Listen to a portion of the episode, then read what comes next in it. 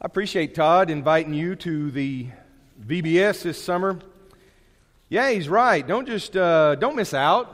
Don't uh, just bring kids and then go somewhere else. This is going to be the hot summer event. In fact, I think today in children's worship they're introducing one of the new characters that's going to be a part of this. Uh, I'm telling you, there's a, there's a more involved narrative here than there are with summer superhero movies.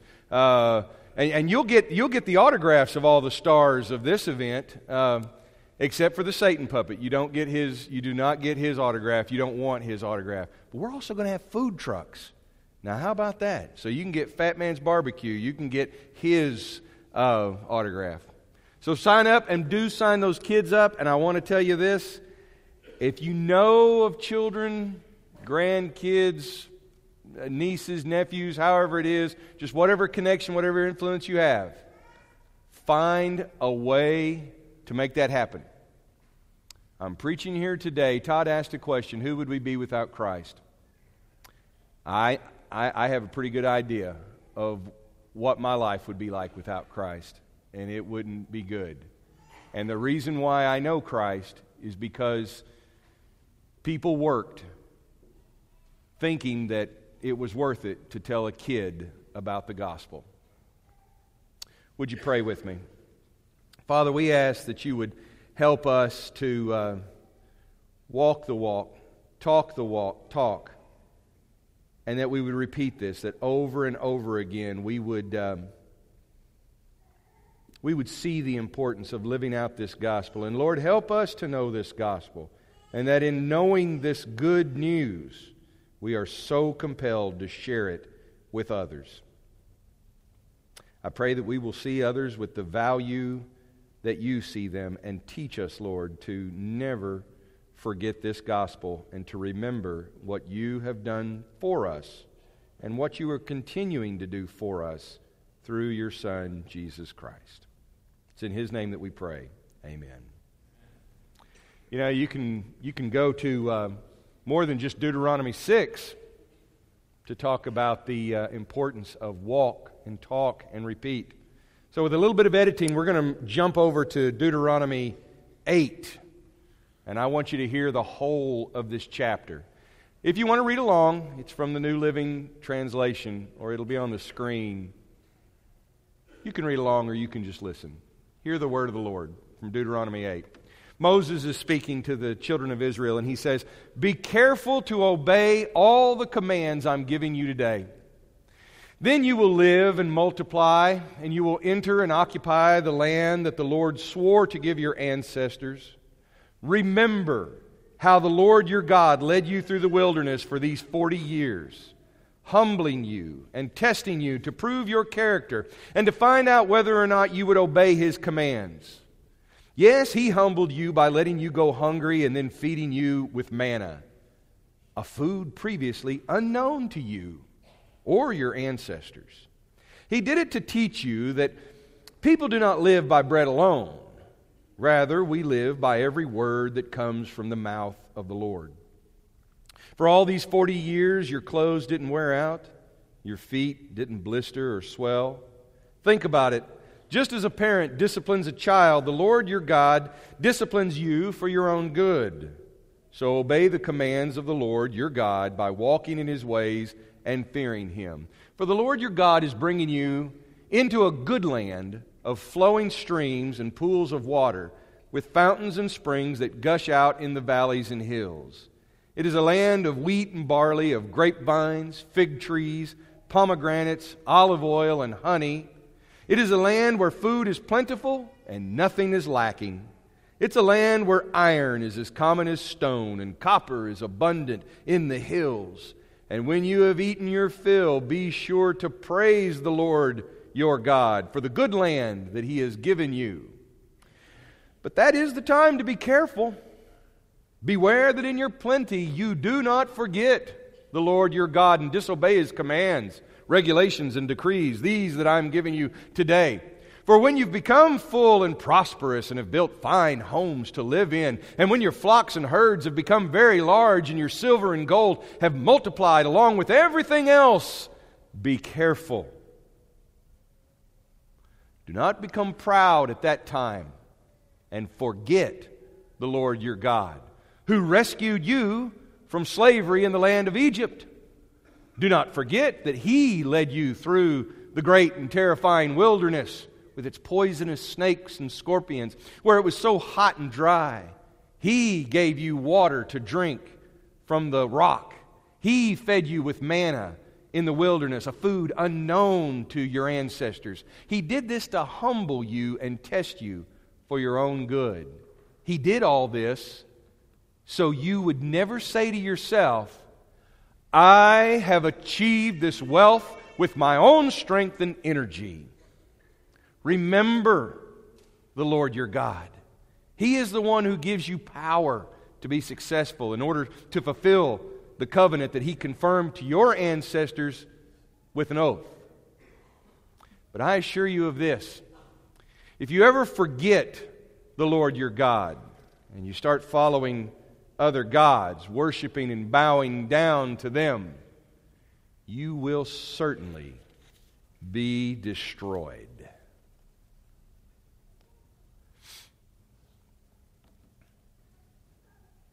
The difference between Veterans Day and Memorial Day might be summed up like this Veterans Day is the day when we thank all the men and women who've served our country in the military.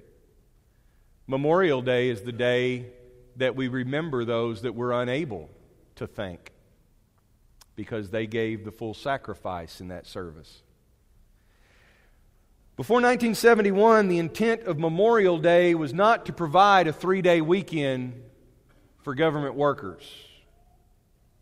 But neither was the intent of Memorial Day ever to create one day of collective guilt that some died and the rest of us get to go to the lake and have barbecues. The intent of Memorial Day has been the same of every memorial throughout time to remember and not forget. The intent and the, and the reason behind that makes, makes sense when you think about it. That when we as a people, when any group of people, when we as individuals, when we remember important things and significant events, we become a better people. That by remembering these things, it impacts us and we change our ways, we grow, we look at things differently, and we become a better people. That's the intent behind these instructions and commands that Moses is giving to the Israelites. And by extension, that is the intent of the Word of God that is preached to us today and that comes to us the good news that we remember. For, for Israel, they remembered the Exodus, and we might as well remember that too. But for us, the event of change, the event that leads us out of captivity, is the gospel of Jesus Christ. That death is no longer the end. And when we remember this, when we remember how God cared for us, how God led us, and by the way, generations of Israelites remembered the Exodus, and they had no more connection to it than you and I do. But through that story, the story that we tell, the story that we sang about today, the story of how Jesus Christ came to reveal God to us, to show us how much God loves the world, that He was not willing to hold on to His life or His privilege in heaven but he would give it up willingly to obey the Father. And it has created a new option, just like that manna, which is some sort of magnificent bread from the sky that nobody knew anything about. A wondrous act of God. The resurrection is likewise this wondrous event that happens, which changes everything. It creates a new category that we didn't have before hope even after death. So when we remember how God has led us and cared for us, even through our wilderness, we become better people. When we remember that God is the one who keeps his covenant, then we become better people. You know, if you go through your day and you think about all the ways that God keeps His covenant, and if you keep that before you, it's going to help you make decisions. That when you face temptations or when you face um, worries and anxieties, if you'll remember that God is a God that keeps His promises, that's going to keep you on the right path. Try it. Just try it. Um, this is why Jesus, by the way, uses this very text. When he is up against the temptation of the accuser, and Satan would have him believe that it is not that bad of a thing to use his own ability to provide food for himself rather than trust in a creator who might draw him out into the wilderness. Jesus responds with these words People do not live by bread alone, but by every word that comes from the mouth of the Lord. You ever thought about that? Connecting that to Deuteronomy 8 and how it's important to remember these stories? This isn't just some flowery, wonderful little Shakespearean quote that Jesus throws off on the devil because they're in the middle of some morality play. Man shall not live by bread alone, but by every word that proceeds. He, he, that's not what he's doing. He is speaking to himself as much as he's speaking to the accuser to say, You want me to use power that God has entrusted to me to serve myself, and you would have me convinced that that power is mine. But just as Moses told the people of God centuries ago, we will trust in God's covenant promises over our own ability to provide for ourselves. Well, what would that look like, church, if we all started living that way? What would that look like? It might mean that we would have some, we would have some tense moments. I mean, we would be hungry out in the wilderness maybe at times. We would really have to, to, uh, you know, to cinch up our trust in God. But think of the victory. Think of how it might make us a people who learn that it's better to trust in God's covenant promises and His care than our own ability to provide for ourselves remembering. And by the way, we can even be tempted to provide for ourselves and provide for our church, but we are relying on our own powers and abilities rather than what God promises.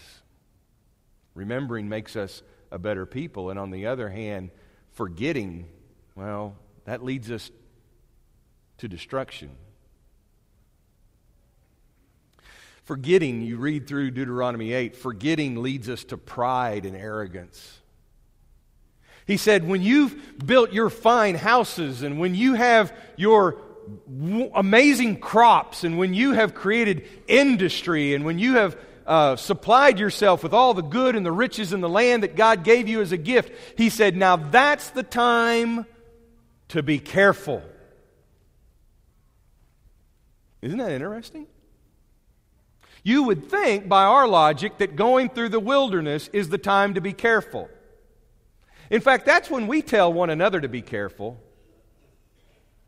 I'm going to go to this other country and I'm going to preach the gospel. I'm going to go downtown and share the gospel with people who don't know it. I'm going to take a risk. I'm going to, I'm going to risk my future. I'm going to risk a, a, a good paying job. I'm going, to, I'm going to risk for the sake of Christ. And we tell people, well, okay, but be careful.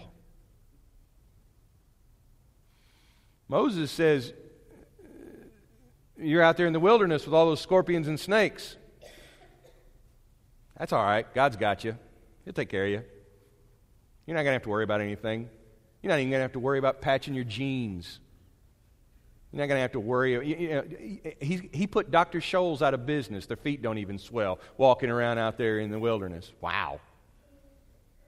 He says the time to be careful is when you have, a, when you have climbed to the top of the ladder of success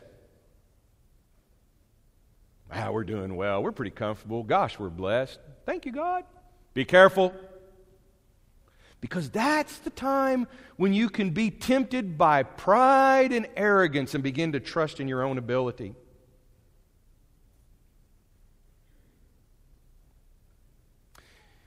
Forgetting makes us reliant on worldly wisdom. And, and, and, the, and the way that that happens is so devious. What happens is we begin to see worldly wisdom and power and security as God's mechanism for us to do well. And we begin trusting in that, and we begin to think that that is how we honor God.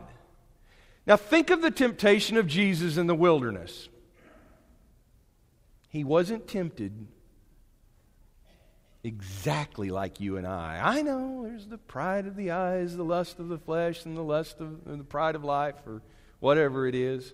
I always get those three mixed up with sex, drugs, and rock and roll. I don't know. But he's not tempted in that same way.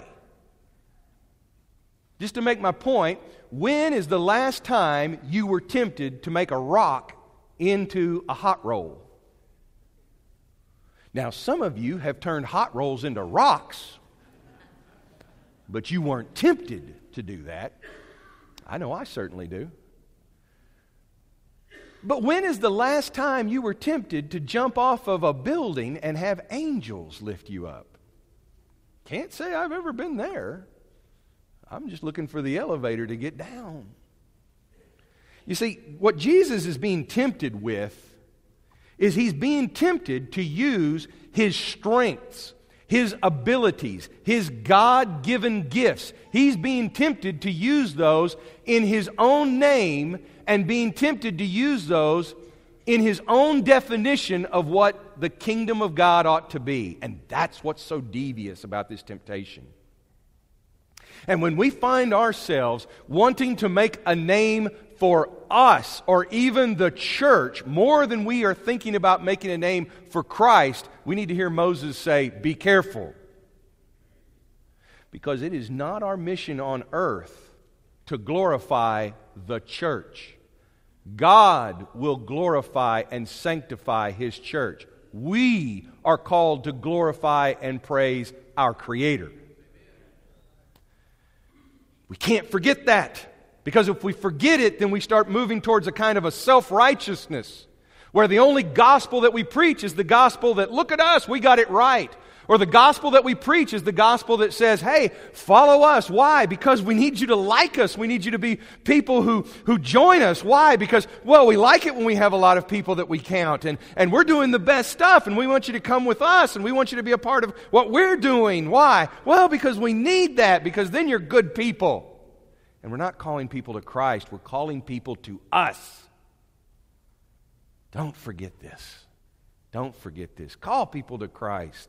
Let them follow Christ. What does it matter what they think or do with us? Paul had that kind of humble spirit when he was writing his letter to the Corinthians, and he said, You know, he said, I, I don't remember baptizing many of you. Baptism isn't a notch in his belt, is what he was saying. He's saying, I, I can't remember how many of you I baptized. He said, I, I, I remember baptizing Crispus and Gaius. And who's going to forget two guys named Crispus and Gaius? You're not going to forget that. But the point there is, is that Paul doesn't think that that's what's important. What is important is that he preached Christ.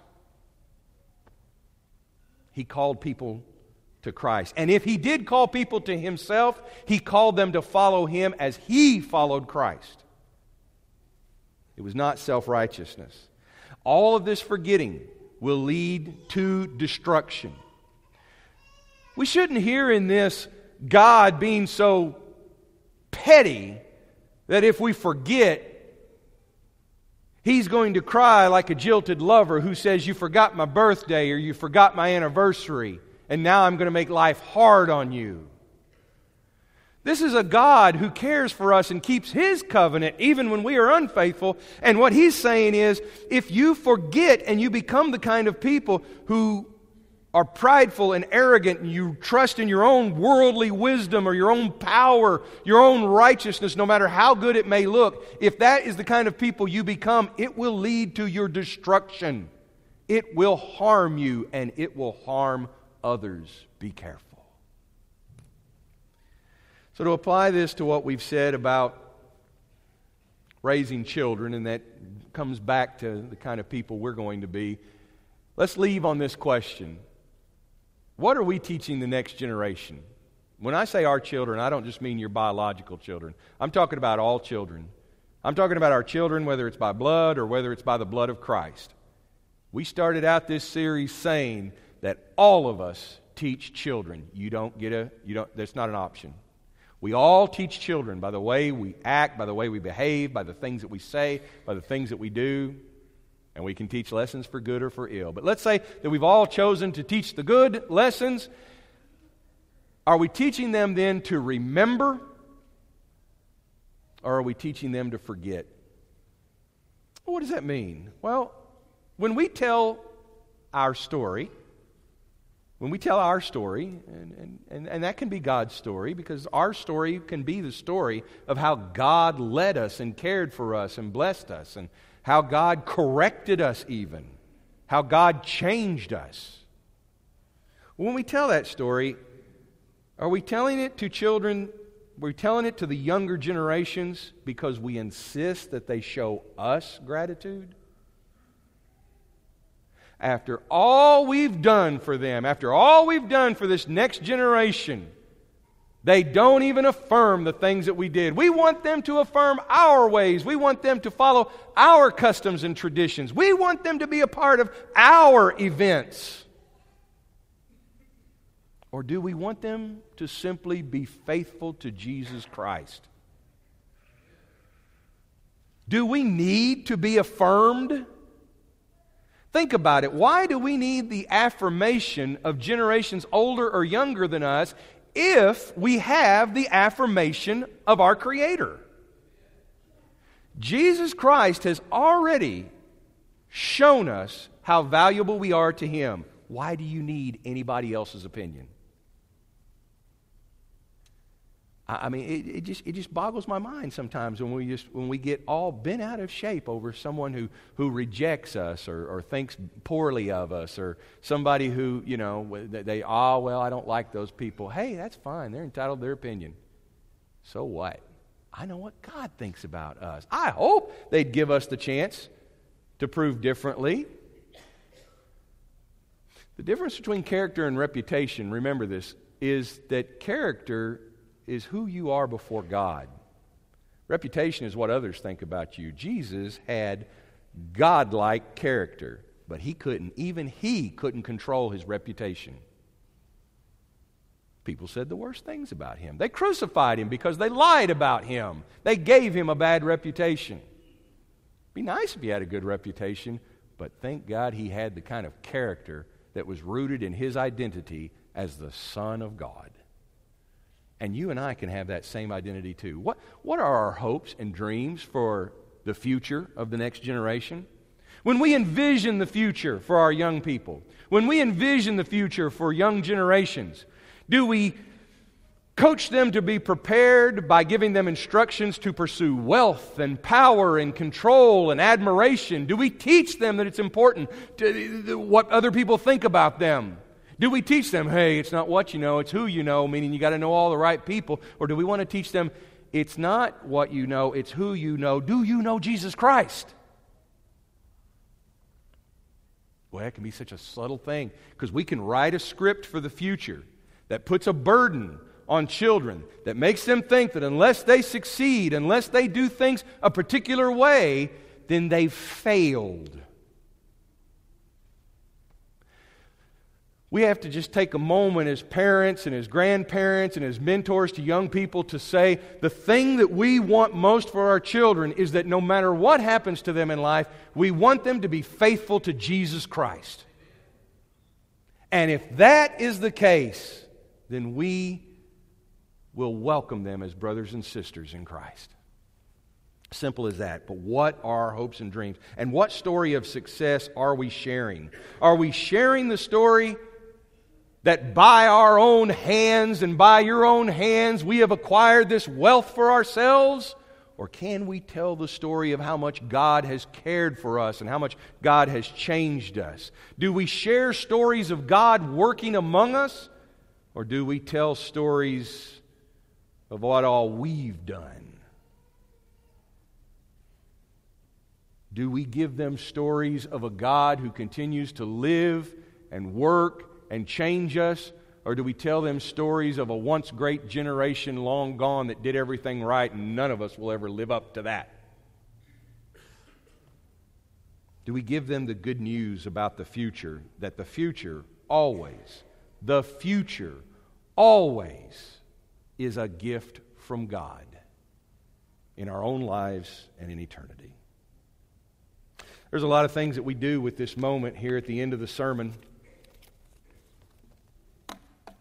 Maybe it's your choice to be baptized. Maybe it's your choice to seek encouragement. Maybe you need encouragement to remember. Maybe um, you need encouragement not to forget.